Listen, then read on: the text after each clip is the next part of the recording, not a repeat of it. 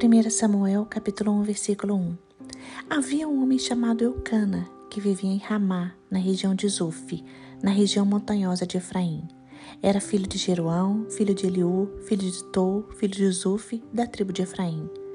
Eucana tinha duas esposas. A primeira se chamava Ana e a segunda Penina. Penina tinha filhos, Ana, porém, não os tinha. Irmãos, o nome Ana significa graça e compaixão. Esta mulher chamada Ana viveu na época dos juízes. Era casada com Eucana, mas não tinha filhos. Ana, mesmo desejando ser mãe, mesmo se sentindo envergonhada e triste perante a sociedade, ela se mostrou forte, corajosa, guerreira e com uma fé fantástica. Ana orou e creu.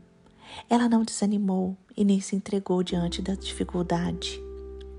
Ana enfrentou a situação, não desistiu e conseguiu alcançar a sua bênção e sua vitória.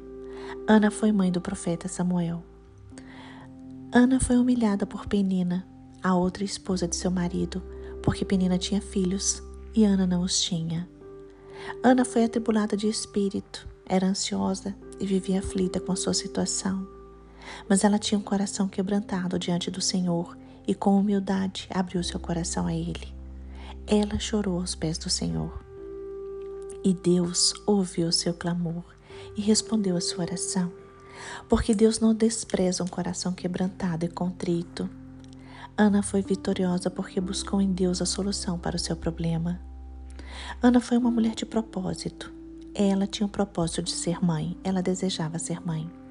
Ela queria a ajuda do Senhor para mudar sua situação.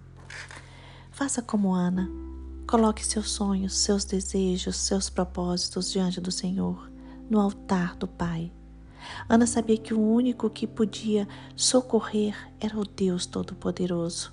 Faça como ela, busque este Deus Todo-Poderoso. Aprenda com Ana, tenha visão espiritual e, mesmo diante da dor, creia no poder de Deus. Creia no poder da oração. Ore, porque a oração é a chave da porta da sua vitória. E lembre-se, Ana só conseguiu vencer porque ela teve uma vida de oração e de fé.